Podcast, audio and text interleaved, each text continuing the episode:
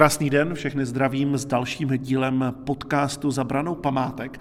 Tentokrát sedíme na jedné památce, která ovšem není hradem nebo zámkem, ale je to industriální památka, což je, pokud si dobře vzpomínám, v tomto cyklu druhá památka. Někdy před rokem a půl jsme ukazovali sklárnu na Vysočině, jednu nádhernou sklárnu, a teď jsme na parostrojním pivovaře, nebo v parostrojním pivovaře v Lobči ve středních Čechách. A tento pivovar má, dá se říci, tak nějak na starosti a na hrbu Pavel Prouza. Dobrý den. Dobrý den, vítám vás u nás v pivovaru. Tak kde vlastně teďka sedíme? Sedíme na dně, a to vezmu ze široka trochu. Sedíme v chráněné krajinné oblasti Kokořínsko, ve vesnické památkové zóně Lobeč. Uprostřed té vesnice v údolí stojí, na to, jak je ta vesnice relativně malá, tak poměrně velký pivovar, který je památkou, kulturní památkou. A my teď sedíme v jeho jádru, v jeho srdci, což je hala Staré varny. A co se tady nachází dnes? Dnes se tady nachází pivovarský výčep z kuchyní, kam vlastně míří většina našich návštěvníků, našich hostů, protože většina našich hostů sem přichází samozřejmě ochutnat řemeslné pivo z Lobče, které má v podstatě půl tisíciletou tradici. Když se řekne pivovar, tak já si představím hlavně to pivo, že si dám nějaké speciální pivo, když to bude malý pivovar nebo nějaký řemeslný, že to nebude jenom klasická desítka, dvanáctka a možná dobré jídlo. Ale u vás to není jenom o tom gastrozážitku. Snažíme se, aby to bylo taky o gastrozážitku, protože, co si budeme povídat, naši návštěvníci chtějí zpravidla jíst a pít, ale my jim tady nabízíme ještě něco víc, nabízíme jim právě to poznávání, osahání si, seznámení se s historií, vaření, jsou tradicí vaření piva u nás na Kokořínsku, teda v Lobči, a když se třeba unaví potom, po té prohlídce a potom ochutnávání, tak u nás můžou i zůstat na noc, protože tu máme i čtyři podkrovní apartmány. To znamená, že sem je možné přijít nejenom na to pivo a na ten oběd, ale vyloženě na prohlídku, tak jako jdu třeba na hrad nebo na zámek. Přesně tak.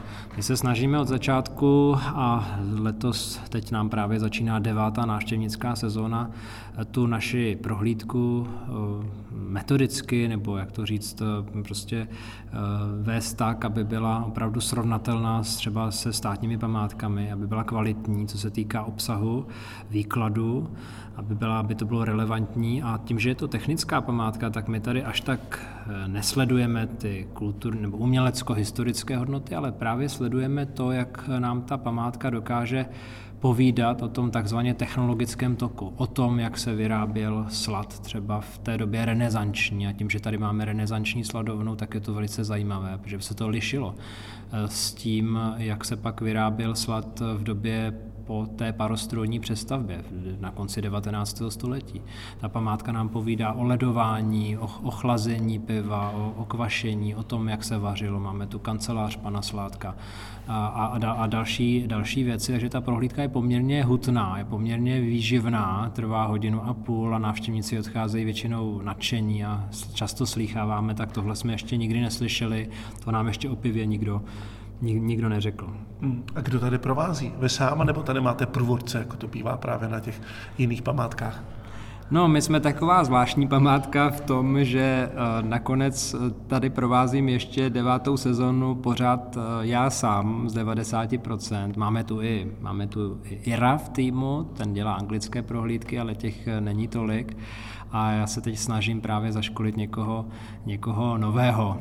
Této, ten syndrom toho převozníka, potřeboval bych to veslo dát někomu do ruky, ale pravda je, že mě ty prohlídky baví, že to je jedna z takových, jeden z těch okamžiků, kdy s těmi našimi návštěvníky trávím čas a zase z nich vlastně získávám tu energii tím, že jsou třeba spokojení a tak, ale ten náš prohlídkový režim zpravidla funguje tak, že je to jedna prohlídka denně třeba, hmm. nebo v létě, nebo jedna prohlídka za týden v době mimo sezóny v sobotu ve čtrnáct třicet, takže těch prohlídek zase není tolik.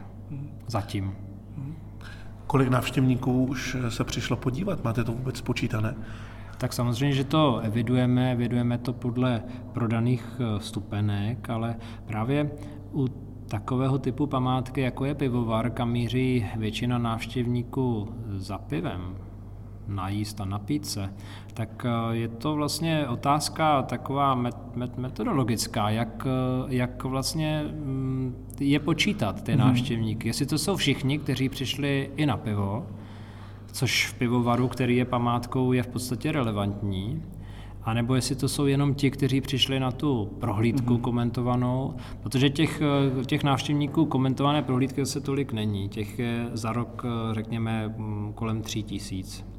Ale těch návštěvníků, kteří se sem valí na to, na to ochutnávání, tak těch, těch, jsou, těch jsou, myslíme, alespoň dvacet až třicet tisíc za rok určitě. Hmm. Tak vy jste vlastně ve vesničce, kudy projede asi spousta cyklistů, protože jsme tady v té chráněné krajinné oblasti Kokořínsko, kousek od vás je Houska, Kokořín, takže turistů je tady dost, Bezděz navíc ještě. Hmm. Přesně tak, tohle je kraj. My jsme takový ten severovýchodní okraj Kokořínska, ale zároveň vlastně jsme na pomezí toho Máchova kraje, takže my jsme opravdu uprostřed tří hradů, je to krajina tří hradů, Kokořín, Houska, Bezděz, a je to ráj cyklistů, turistů, trampů. Právě naopak, je to, tohle místo je zvláštní, ono má spoustu výhod i nevýhod. Když nejedete přímo k nám, za námi do pivovaru, tak nás asi neobjevíte, protože jsme vlastně bokem všech tras, všech hlavních cest, dopravních, myslím. Mm. Ale jsme, jsme uprostřed těch turistických a právě, že nejradši tady vítáme návštěvníky, cyklisty a právě ty baťuškáře a trampy. Mm. Když se vrátíme v čase zpátky, tak mohli bychom jít samozřejmě do té renesance, kdy tady ten pivovar vůbec vznikl, ale dokdy pivovar sloužil a hlavně, kdy jste se tady objevil vy? Pivovar v Lobči vařil pivo do roku devatenáct set čtyřicet tři. Já přeci jenom se do té historie vrátím, protože tam je pár zajímavých okamžiků. My třeba, my říkáme, že je to vlastně půl tisíciletá tradice, ale nikdo z nás neví, kdy byl ten pivovar založen. My máme jedno datum, s ním i pracujeme v grafice, a to je rok patnáct set osmdesát šest, ale to není datum založení, to je v podstatě první písemná zmínka, kterou historikové dohledali. Tenkrát se jenom prodávalo panství, oni popisovali ten pivovar už jako zaběhlý provoz. A zažil ten pivovar řadu takových významných momentů. Určitě se zkvétal za Albrechta z Valdštejna, protože Valdštejn získal náš pivovar jako konfiskát samozřejmě po Bílé hoře, a i ten následující vlastník, který byl taky císařským důstojníkem, ale to byl právě Ir, irský žoldák Robert Geraldin, podplukovník, on dostal Lobeč darem od císaře pána za to, že byl přímým účastníkem chebské vraždy Albrechta z Valdštejna. Geraldin teda Valdštejna nezapích, ale on hlídal dveře v tom domě a císař se mu takhle odvděčil. Takže uh, Geraldinové irská šlechta tady seděla na Lobči po, dvou, po, po dvě generace a dokonce jsou staviteli prvního renesančního zámku tady v Lobči, takže taky takový zajímavý moment v historii našeho pivovaru. A kdy jste se tady objevil vy? Kdy? Místo Geraldinu se tady objevuje Prouza. No, vlastníků bylo moc. Ve dvacátém století pivovar spravovala společnost, no a potom pivovar ještě prodali v roce devatenáct set dvacet sedm konkurenci, tady podkováňskému pivovaru, no a úplně zastavená ta výroba byla v roce devatenáct set čtyřicet tři, pak pivovar schátral po znárodnění, pak schátral v podstatě pod správou státního statku a my jsme ho objevili před šestnácti lety, v roce dva tisíce sedm s mojí ženou, architektkou taky, jak vlastně na výletě. Byli jsme tady na čarodějnice a šli jsme, ubytovali jsme se tady na zámečku v Lobči a dívali jsme se do údolí, co je to za zajímavou rojnu, zajímavou historickou stavbu, a pak jsme zjistili, že ten pivovar je dokonce na prodej shodou okolností, že ho nikdo nechce, a nakonec jsme se stali jeho vlastníky a začal tenhle ten příběh. Odkud vlastně jste? Vy tady nejste tady místní původně? Tak já jsem v té době už vlastně trávil půlku svého života v Praze, kam jsem přišel na studia, ale původně pocházím z Náchodska. Já jsem vyrostl v Polici nad Metuji, právě v kraji pískovcových skal, Atršpach, Teplice, Ostaš. A myslím, že to je taky důvod, proč mě tohle ten kraj, který je v mnohem podobný, zaujal. Takhle. A takže vy jste si se ženou řekli, koupíme pivovar. A šli jste a koupili jste pivovar. No, my jsme, my jsme, my jsme nehledali pivovar, ale hmm. pravda je, že v téhleté době už jsme objížděli Prahu. Objížděli jsme fary a různé takové nabídky a hledali jsme historický objekt, který by byl e, nějakým způsobem zajímavý, kam bychom se mohli přestěhovat z té Prahy, kde bychom mohli žít a kde by, který by byl trochu větší, abychom tam mohli dělat ještě něco dalšího, hmm. nějakou kulturu, něco ještě dalšího s ním dělat, nejenom jako chalupu nebo jako bydlení. A to vlastně tadyhle ten historický pivovar splňoval. Byl o dost větší, byl o dost větší, ale zase byl skoro za hubičku, takže tak se to sešlo. Mm. Byť říkáte, že byl skoro za hubičku, tak ale podle těch fotek, co jste mi ukazoval, to byla pěkná ruina, mm. takže vám bylo asi jasné, že ty investice teprve přijdou po tom, co to koupíte, a nejenom investice finanční, ale asi i časová a spoustu vaší energie. Určitě, jasně, že tím, že jsme, tak když řeknu z oboru, tak to, to zní, to, to, tady těch oborů je potřeba mnoho, ale tím, že jsme architekti a navíc ještě já jsem historik architektury, tak nám to bylo jasné, co to bude, že jo? A, a my jsme vlastně podobné projekty, i, ně, i jeden z pivovarů jsme dokonce v té době měli na stole, jako v ateliéru. Mm-hmm. Tenkrát jsme zrovna řešili takovou studii, co dělat s pivovarem v Nuslích, který je vlastně taky částečně památkově chráněný a teď tam probíhá ten developerský mm-hmm. megaprojekt a tak tenkrát jsme vymýšleli, co vlastně s tím starým pivovarem a tu technologii starého pivovaru jsme tenkrát měli hodně nastudovanou. Takže my, když jsme stáli v roce dva tisíce sedm před historickým pivovarem, tak my jsme přesně viděli, tohle je varna, tohle je hvost, tady jsou spilky, tady jsou sklepy, jak to asi fungovalo. To pro nás nebylo nic cizího, my jsme, my jsme té věci docela rozuměli. A to, že to bude drahé a že to bude dlouho a nadlouho, tak to bylo jasné. To bylo jasné. Dá se vůbec mluvit o tom, že se to zaplatí? To asi ne. Je to spíš o tom, aby si to vydělalo na provoz, anebo se to může někdy zaplatit? Tak my říkáme, že, nebo, že to, co tady děláme, je vlastně záchrana a oživování mm. té památky. A my jsme, tenhle ten projekt, to není jako nějaký jako klasický biznisový projekt. Ten, ten náš přístup od začátku nebyl nastavený tak, že by si ta památka za každou, že by každý ten metr, každé to podkroví, každý ten prostor té památky, že by musel být využit a že by musel vydělávat. Tak tak jsme to neměli. Ale snažili jsme se, aby jsme to dokázali nějakým způsobem zakonzervovat, zastavit ten proces chátrání, opravit střechy, což jsme dělali roky, třeba šest let jsme jenom opravovali střechy, protože je to moc. A pak jsme se snažili vymyslet to tak, aby to skutečně bylo udržitelné, aby v podstatě ty jednotlivé funkce, které jsme sem přinesli, gastronomie, prohlídky, ubytování, výroba piva, aby se prostě vhodně doplňovaly, což se nám nakonec třeba v době covidu docela potvrdilo, že byť třeba restaurace a ubytování museli zůstat zavřené, tak třeba výroba piva a lahvování piva a prodávání piva v lahvích nakonec docela dobře fungoval, takže jsme přežili i takováhle jako výzvy, řeknu, současné, jo, jako náročné.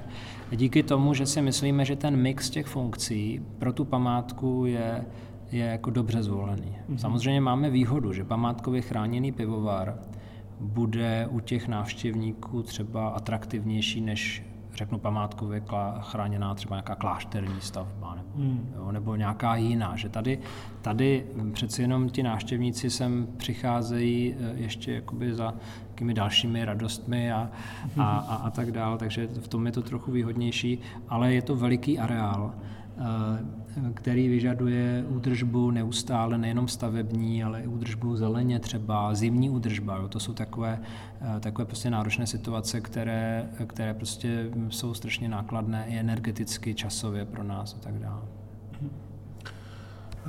Tahle ten pivovar dneska vypadá už velmi, řekněme, hezky. E, nicméně, když jsem laik, tak si řeknu hezká stará stavba, ale vy se to snažíte vlastně dostat do řekněme, jaké podoby, protože je to ta renesanční stavba, zároveň ale parostrojní, tak parní stroj v době renesance nebyl, takže vlastně jak to tady má nakonec vypadat? Um, tak má to vypadat tak, jak to tak, jak to, tak, tak, jak se nám to zachovalo. To znamená, že to je substance, ke které přibývalo těmi pětisty lety něco dalšího a dalšího. Ten pivovar, byť v jádru a v některých interiérech je v podstatě autenticky dochovaný z té pozdní renesance, tak ta současná podoba tu získal tou, jak říkáme, parostrojní přestavbou a ten průmyslový pivovar v devadesátých letech devatenáctého století. A tak se nám vlastně zachoval. Byť tam některé úpravy ještě ze století dvacátého ve dvoře, jako třeba oběh stáčírny, lahví a tak dál, tam přibyl. Takže, takže to nebyla nějaká zase jako složitá otázka, jak by jsme to, rozhodně jsme nečistili třeba, že by jsme zbourali oběh z třicátých let, mm. ne, ne. A, a, a i ten je památkově chráněný, takže... A, my i v názvu používáme ta slůvka parostrojní pivovar, protože pro ně ta přestavba byla velmi důležitá, oni na to byli velmi hrdí, to bylo prostě synonymum pokroku pro ně. Oni si to napsali na fasádu, oni si to dali do názvu společnosti od roku devatenáct set dva, pivovar provozovala společnost, která se tak jmenovala, takže i my vlastně to slovo parostrojní pivovar používáme dneska, to historický název. A máte tady parní stroj? No, parní stroj tady od loňského roku už máme. My jsme roky toužili po tom, aby se takovéto srdce, ten parní stroj, do pivovaru vrátilo. Já jsem si usmyslel, že to bude parní stroj, který bude místní provenience, aby nebyl někde z Polska nebo z Anglie, a že to bude parní stroj, který byl vyroben v devadesátých letech devatenáctého století, kdy tady probíhala ta přestavba. No a to se mi smáli všichni, to si klepali na čelo, že jsem se zbláznil, že taková věc už prostě není a nebude, anebo je někde už jako součást muzea nebo expozice. No a nakonec neuvěřitelné se opět stává skutkem, slovy klasika, kamarádi nám dali vědět, že se včera objevil inzerát.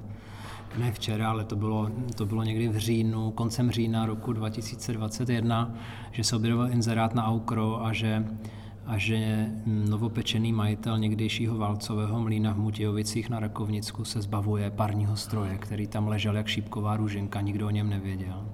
Bohužel ten mlýn, ten by mohl být muzeem hned, ale ten majitel ho vlastně už začal přestavovat na bytový objekt, takže tam už žádná perspektiva pro ten stroj nebyla. Nám se vlastně podařilo ten stroj zakoupit a převést sem, a nejenom ten vlastní stroj, který je velmi cenný, protože je to výrobek firmy ze Slaného, tady ze středních Čech, firmy Bolzano Tedesco Company. Byla taková strojírna podnikatele a vynálezce Bohdana Bolzána. Ten stroj je z roku osmnáct set devadesát pět, což je unikát a je v podstatě kompletně zachovaný. Takže. Ale nejenom tedy stroj, ale také kotel parního stroje z roku osmnáct set devadesát jedna, přehřívač páry, což byl takový mezistupeň mezi strojem a kotlem, transmisní soustavy, dokonce akumulátorové články, dokonce dlažbu od stroje a spoustu rozvodnou tu elektrickou desku mramorovou a tak dále. Takže vznikl vlastně celý soubor a Národní památkový ústav už vlastně zahájil proces, chtěli by, aby se ze stroje, z tohoto stroje stala movitá kulturní památka, takže to by nám mělo pomoci k tomu, aby jsme to dotáhli, aby jsme tu technologii zrekonstruovali a aby jsme ji mohli tady instalovat v Nové Varně jako exponát, jako ten nejdůležitější, největší exponát našeho pivovaru. Hmm. S kým vlastně teď spolupracujete? Vy jste už zmiňoval Technické muzeum, takže tam si občas chodíte pro rady, případně s kým ještě přicházíte do styku, protože logicky na to všechno sám nestačíte. No tak od začátku samozřejmě tím, že je to památkově chráněný objekt, tak u toho procesu za, za, zachraňování a obnovování pivovaru je Národní památkový ústav. To je středočeští památkáři, především teda paní magistra Jana Berková, která je taková, takovou kmotrou vlastně toho projektu a ten projekt je stejně tak náš jako její, myslím, protože opravdu velice pečlivě se scházíme, dá se říct, co měsíc se vidíme a řešíme ty, ty aktuální otázky. A, no ale spolupracujeme s řadou, s řadou e, institucí, s výzkumným centrem průmyslového dědictví při ČVUT, při Fakultě architektury v Praze, taky pravidelně teď připravujeme spolu velkou výstavu na červen, tady společně. Tady v regionu spolupracujeme s Muzeem pod Bezdězí v Běle pod Bezdězem, máme zapůjčené výstavy každoročně od nich, a spolupracujeme s řadou institucí u nás v regionu. A taky třeba s místní akční skupinou, nebo jsme zakládající člen turistické destinace Mělnicko-Kokořínsko. Zároveň vlastně jste industriální památka. Industriální památky se taky různě sdružují a dávají i dokupy, takže jak jste tady vlastně aktivní? No, my se, my jako průmyslové památky, industriální dědictví, my se nějak zvlášť nezdružujeme. My třeba v rámci Pivovaru máme takový pakt už vlastně roky. My na půdorysu říkali jsme tři pivovary, tři příběhy, to byly příběhy tří památkově chráněných pivovarů, Lobeč, Kostelec nad Černými lesy a Dalešice na Moravě. To jsme si tady udělali i pár takových jako třeba přednáškových dnů nebo prohlídky a tak dál. Tak to, to máme takový půdorys, takový pakt pivovarský, ale že by se technické památky nějak sdružovaly, to se právě neděje. A proto jsme využili pozvání stát se členy projektu nebo asociace ANOPA, protože se nám na té asociaci moc líbí to, že to není jenom asociace hradů a zámků, ale že je to asociace památek. A to je To je pro nás velmi důležité, protože my jako technické památky jsme žádnou asociaci a žádný, žádné zastání třeba doposud neměli. Hmm. Jak je to s propagací vlastně, takové památky nebo vaší propagací? Všiml jsem si, když jsem sem přijížděl, tak takové ty hnědé cedule, co ukazují turistický cíl, tak ty tady jsou. Takže cesta se sem dá najít a daří se vám ještě nějak se propagovat? My, my co si neuděláme, to nemáme. Opravdu, když se vlastně dneska setkávám s kastelány třeba v rámci ANOPy, tak vlastně všichni děláme to stejné, ale každý zvlášť, takže by bylo fajn, kdyby jsme ty síly spojovali do budoucna. My jsme hodně vsadili od začátku na sociální sítě. Tohle to je klasická ukázka projektu, který vznikal ze spodu, že prostě dva tenkrát řekněme mladší, jo, lidi, prostě normální lidi ze spodu se prostě začali starat o nějakou památku a snažili se, aby ji zachránili, aby ji pak oživili.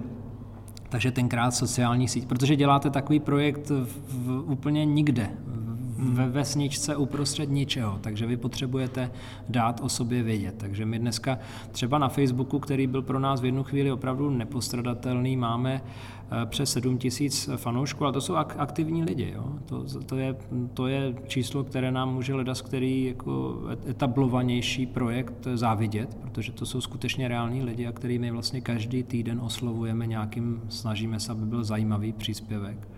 Takže sociální sítě, Instagram už méně, ten jsme nějak nestihli, ten doháníme, ale už asi je taky ta doba pryč, nějakých rychlých nebo významnějších přírůstků. A co nás, co se nám, co nás potěšilo, že si nás všimla veřejnoprávní média, ať už to byl rozhlas, ať to byla Česká televize už před lety a několikrát v různých, v rámci různých projektů se k nám vrátili, ať už to byl třeba seriál o technických památkách, teďko asi dva roky zpátky, který uváděl Tomáš Hanák, nebo o pár let dříve byl takový podobný seriál České televize o dokument o zachráněných, to se jmenovalo Krásné živé památky, to myslím Mirek Vladyka uváděl. Samozřejmě Toulavá kamera. Těch pořadů České televize, kde, jsme, kde se Pivovar Lobec myhnul, bylo docela hodně. Všimli si nás i filmaři někteří, chtěli bychom, aby víc, ale třeba hmm. někdy do budoucna. Co se tady natáčelo? Natáčel se tady třeba Uh, film, to byla ale německá produkce. V Německu je ten film velmi známý. To je taková, to je taková, já nemůžu říct trilogie, že těch dílů možná už je víc, ale je to taková komedie o důchodci z Berlína, který žije v paneláku a ten pán se jmenuje Krieger. A vlastně všichni Němci to znají, protože je to vlastně film jedničky veřejnoprávní A R D, který běží v hlavním, v hlavním čase a už je asi několikátý díl. A tady se natáčel díl, kdy jehož zápletkou bylo, že pan Krieger zdědí po svém sudeckém dědečkovi starý pivovar v Čechách a, má, a teď řeší, jestli se ho ujme, anebo jestli se ho neujme. Byla to komedie samozřejmě, ale ty interiéry se natáčely, i, i něco z exteriéru se natáčelo tady v Lobči a, a doteďka, když sem vlastně zavítají němečtí návštěvníci, tak o tom vědí a tak se na to ptají, protože ten herec, ten herec, ta, ta, ten, tam vlastně hrála spousta jako významných německých herců. Tak to byl třeba jeden z takových zážitků z filmaři tady u nás. Víte, je pravda, že vy vlastně v Sudetech nejste. Skoro. No, to je taky taková zajímavost, že, a to povídáme návštěvníkům, že Lobeč byla a je českou vesnicí, ale tenkrát bývala poslední českou vesnicí, protože opravdu stála přímo na jazykové hranici, na hranici Sudet, a vedlejší vesnice Nosálo v dva kilometry od nás už stávala v Sudetech, byť jsme ve středních Čechách. Hmm. Když se tady natočí nějaký ten film, tak přiláká to, myslíte, návštěvníky? Protože na hradech to často funguje, že lidi chtějí vidět, kde se točila ta či ona princezna, nebo ten čaroděj, kde tam kouzel a tak dále. Tak funguje to i tady, anebo to je spíš tak, jako, že ty lidi přijdou a řeknou, je, to je to, co jsme viděli v televizi. Já myslím, že u nás právě tu službu toho lákání plní tyhle, tyhle ty cykly e, o památkách hmm. a tak, že si nás právě víc e, než přes pohádky nebo přes hrané filmy e, ti naši čeští diváci e, m, m, připamatují, že nás viděli právě v souvislosti třeba s to. A nebo taky o pořadech, nebo v pořadech o gastronomii, o pivě, nebo třeba H B O tady natáčeli, tady natáčeli s, a teď mi to vypadlo, takový populární herec, který dělá ten, ten v gastru hodně. Uh, hej, hej. Hej, Hejlík. Hejlík. Lukáš Hejlík. Ano, ano, s Lukášem Hejlíkem, tak Lukáš Hejlík pro H B O Europe dokonce, takže to mělo premiéru na celém světě před loň. loni to bylo, tak udělal vlastně takový pilotních asi šest dílů, jeden z nich se odehrával na Kokořinsku, tak Lukáš Hejlík tady nejenom, že pil pivo a jedl, ale i u nás přespávali, jakože v tom filmu přespávali s dcerou i u nás v apartmánech. Mm-hmm. A líbilo se jim? Tak líbilo se jim, Lukáš Hejlík se sem vrátil už po několikáté, dokonce nás, náš pivovar propaguje i v těch svých knížkách o gastronomii, má takové průvodce gastronomické po Česku, takže my jsme Kokořinská jednička. Hmm. Když sem třeba přijedou ti filmaři, tak občas se řeší ta otázka, že to je vlastně dobrý výdělek, že ti filmaři za ten pronájem zaplatí, ale někteří filmaři mají takový ten pocit, že my vás propagujeme, tak můžete být rádi, že jste, že jste v tom našem díle, jak vy to tady vlastně máte, ať už té zkušenosti s těmi filmaři, anebo i to třeba vy jako vnímáte. Vlastně, protože tady není úplně jasně daná ta otázka, kdo by komu měl platit, kdo komu dělá větší službu. No tak pokud, kde, pokud šlo třeba o ty pořady České televize, o památkách, tak tam samozřejmě jsme byli rádi, že, že za námi přijeli a tady nám žádné nájemné filmařské placeno nebylo. Ale třeba to bylo tak, že tenkrát, když se natáčely ty krásné živé památky, tak celý ten štáb s Mirkem Vladykou tady u nás třeba spali v apartmánech, protože natáčeli ještě další, další třeba stavby v okolí, a takže nám třeba, takže tady jedli a spali, což je taky, i vlastně ta německá produkce, tak tady nakonec využili naše ubytování a stravování, takže, ale, ale ti, ti, nám tenkrát, ti nám tenkrát platili i nájemné, to jo. Hmm. To znamená, kdyby teď nějaký filmař chtěl tady využít, tak asi není problém, dá se tady natáčet spousta věcí. Problém by to nebyl, pokud by neměli představu, že tady budou třeba, si to tady vymalují na černo, což už což byl konkrétní požadavek jedné, jednoho filmového štábu třeba, anebo tady třeba chtěli natáčet reklamu na kozla mm-hmm. u nás v pivovaru. Tak to jsme třeba nedovolili z principu, to si mm. pamatuju. Ale, ale často třeba přijdou a řeknou, že by to tady chtěli vymalovat, A, a to prostě nejde, protože to je prostě památka a protože tady ty věci, to, ty, ty sokly a ty barevné linky a tak dál, to je v podstatě restaurátorská práce a to není možné si filmařsky přemalovat, jenom tak na jeden den. Mm. A asi úplně poslední věc, jaké pivo máte nejradši? Já mám rád řadu piv. Já, jak vlastně provázím návštěvníky, někdy vedu i ochutnávky, ty degustace, jak jsem takovým mm. spíš sommelierem pivním. A, a opravdu záleží na počasí, záleží na ročním období. Není jenom jedno, které mám rád. Na jaře se těším na pšenici. A nejčastěji si ochutnám samozřejmě asi náš ležák. V zimě si dám černou zimní osmnáctku jako dezert. Nemám jednoho favorita. Mm. Máte vlastně klíče od pivovaru, mm. vy tady taky bydlíte, ano. Vlastně, tak neláká vás to chodit nasávat? Mně právě ne.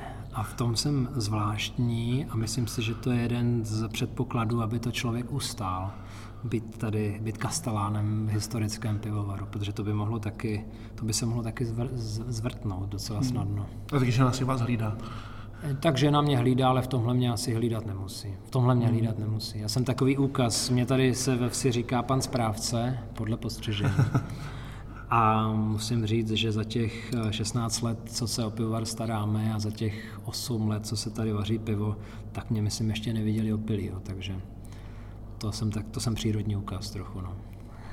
Tak teď si můžeme ťuknout, byť tady můžu říct, že to je nealkoholické pivo. Na zdraví. Tak na zdraví. Na zdraví. Tak to byl Pavel Prouza z parostrojního pivovaru Lobeč. Pivo tady mají skvělé. No a já se s vámi těším při některém z dalších podcastů.